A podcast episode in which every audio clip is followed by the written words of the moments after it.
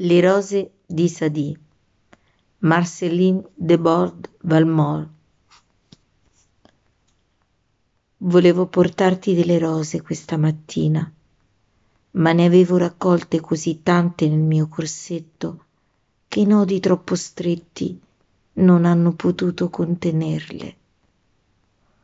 I nodi sono esplosi, le rose sono volate via nel vento e al mare sono tutte arrivate. Hanno seguito l'acqua per non tornare più. L'onda è parsa rossa come in fiamme. Stasera il mio vestito ancora ne è profumato. Respirane su di me l'odoroso ricordo.